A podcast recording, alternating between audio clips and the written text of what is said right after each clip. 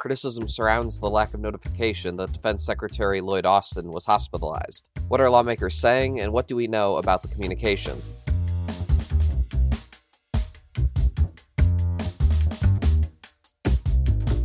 Produced by Defense News and Military Times, this is the Early Bird Brief. Each morning, we bring you the defense and national security news of the day they they just don't know what to make of this. It's so unusual for a cabinet secretary, especially one as high profile as Secretary of Defense, to just to go AWOL for several days here and to not know what happened.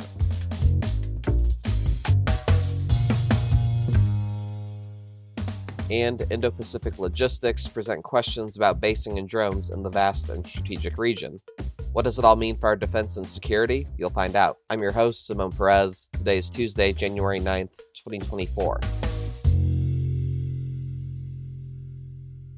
First up, there is growing criticism surrounding Defense Secretary Lloyd Austin's lack of disclosure over his hospitalization on January 1st. Austin had a procedure on December 22nd, and complications led him to be admitted to Walter Reed Memorial Hospital on New Year's Day. But the Pentagon did not disclose his hospitalization to the public until that Friday. The Pentagon has refused to offer details about the initial procedure or what led to Austin being admitted to the hospital on January 1st. Austin was still in the hospital yesterday evening and has resumed his duties. A Pentagon spokesman told reporters yesterday that an Austin staffer did not notify Austin's chief of staff of the hospital trip until roughly a day after he was admitted. The chief of staff was out with the flu when she learned of the news, and then she waited until she returned to work on Thursday, January 5th, to notify those outside Austin's immediate team, which includes the White House. Austin released a statement over the weekend taking blame for the lack of communication. Lawmakers expressed their concern at Austin and his staff for not notifying the president for days that his chief military advisor was in the hospital. Military Times Capitol Hill Bureau Chief Leo Shane III talked with us about lawmakers' reactions. Yeah, look, nobody seems to think that this was handled the right way. Um, we've heard from uh, Senate Armed Services Committee Chairman Jack Reed. He said that, that Secretary Austin has, has learned the lesson from this episode, but he's defending him, saying that he's done good work. This is just a, a mistake and he should keep his job. You know, there's quite a few Republicans that are already saying he should resign. We heard from the House Armed Services, both the, the top Democrat and the top Republican over there, saying they're very concerned with, with how this was handled. They want assurances that, that similar situations won't happen in the future. A couple uh, committee members on that committee have already called for a hearing, at least, if not more, uh, on this. Uh, and individual members of Congress are saying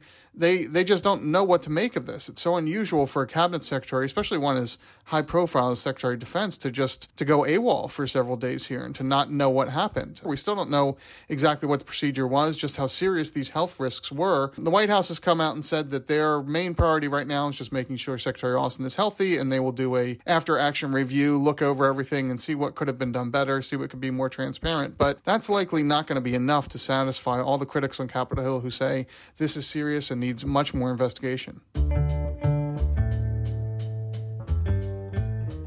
Another important story an Air Force logistics officer, Brigadier General Mike Zuhlsdorf, talked with us about developments in the Indo Pacific and how the Air Force is preparing for them. For more on this, Air Force Times editor Rachel Cohen sits down with us. So, Rachel, basing locations are becoming you know, more vital in the Indo-Pacific as the U.S. tries to prepare for, you know, what they view as a possible war from China or even just the pacing threat that China presents.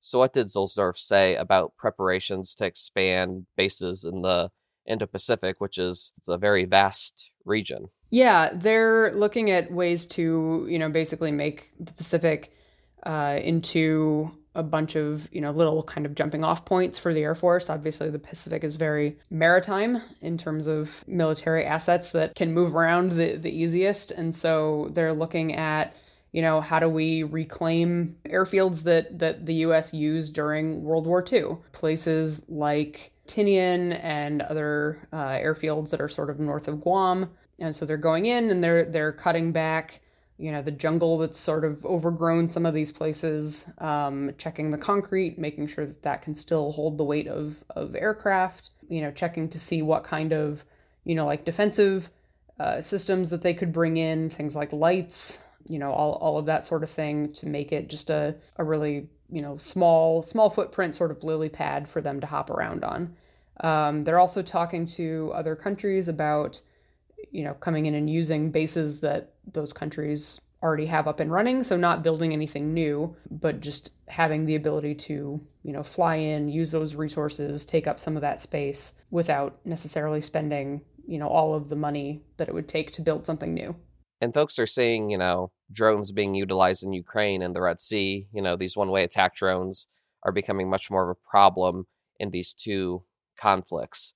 So, what did he say about the possibility of drone warfare filtering into this new theater if a conflict were to arise? And what kind of challenges does it present for those trying to strategize in the Indo Pacific? Yeah, I mean, drones drones are becoming more and more of a problem worldwide. I mean, we've seen them in the Middle East for a long time. Um, we're seeing them, you know, as you mentioned, play out uh, in Ukraine and, and across Europe. And so it's not going to be much different in the Pacific, you know, even though the Pacific is is very large, um, and you know those small drones don't have the flight time that larger aircraft do. Um, they can still pose uh, similar similar problems. I mean, if if they're launched by you know somebody from a little boat off the coast of an island somewhere, if they're launched you know from a nearby island that you know that the U.S. is operating off of, if somebody wants to poke around what the military is doing, you know those things can get sucked into the the intakes of jets they can you know you know they can carry weapons they can spy on things it's a similar problem that the military is preparing for worldwide two U.S. fighter jets flew over Bosnia yesterday. It comes as the Bosnian government faces increasingly secessionist policies of pro Russia leader Milorad Dodik. The U.S. Embassy in Sarajevo said the F 16s flew as part of a joint air to ground training involving American and Bosnian forces. A statement from the embassy said these trainings demonstrate the U.S. commitment to ensuring Bosnia Herzegovina's territorial integrity. It also said the country's constitution provides no right of secession. The U.S. brokered a peace accord that ended an ethnic conflict in the 1990s. The conflict had erupted because Bosnia's Serbs wanted to create their own state and join neighboring Serbia. More than 100,000 people were killed before the war ended. Here's why it matters. Western countries fear that Russia could try to stir trouble in the Balkans to avert attention from the full scale invasion of Ukraine. Bosnia is seeking entry into the European Union, but the effort has been stalled because of slow reform and inner divisions. Milorad Dodik is the president of the Serb entity called Republika Srpska. He is backed by Russia and has repeatedly threatened to split the Serb run half from the rest of Bosnia. Dodik's government on Monday started marking a controversial national holiday that Bosnia's top court has declared unlawful. On January 9, 1992, Bosnian Serbs proclaimed the creation of an independent state in Bosnia, which led to the bloodshed. Dodik has dismissed the U.S. jet's flyover. The U.S. Embassy said that the mission was to be supported by a KC 135 Stratotanker, providing aerial refueling for the F 16s. The aircraft returned to base immediately after the mission was complete. And now here's some other stories that we're hearing chirps about. Congressional leaders reached an agreement on overall spending levels for the current fiscal year. The deal could help avoid a partial government shutdown later this month. China announced sanctions on five American defense related companies. The sanctions were in response to U.S. arms sales to Taiwan and U.S. sanctions on Chinese companies and individuals. Mark your calendars for Thursday, March 7th. That's when President Joe Biden will give his annual State of the Union. And in case you missed it, North Korea again fired artillery shells near its 10th sea boundary with South Korea on Sunday. Seoul claimed the North also fired rounds on Saturday, but North Korea has denied that.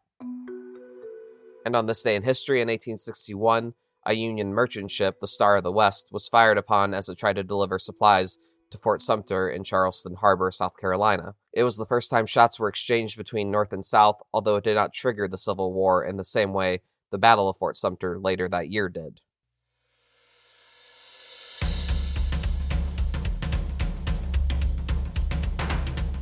That's it for us this morning. To get more top stories and breaking news, go to defensenews.com slash EBB to subscribe to the Early Bird Brief newsletter. Please give us a like, rating, and a comment wherever you get your podcasts, and be sure to follow us on social media at defense underscore news and at military times. The Early Bird Brief is hosted and produced by me, Zamone Z. Perez.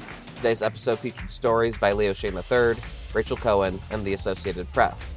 Our editor in chief is Mike Gruss. Have a great day.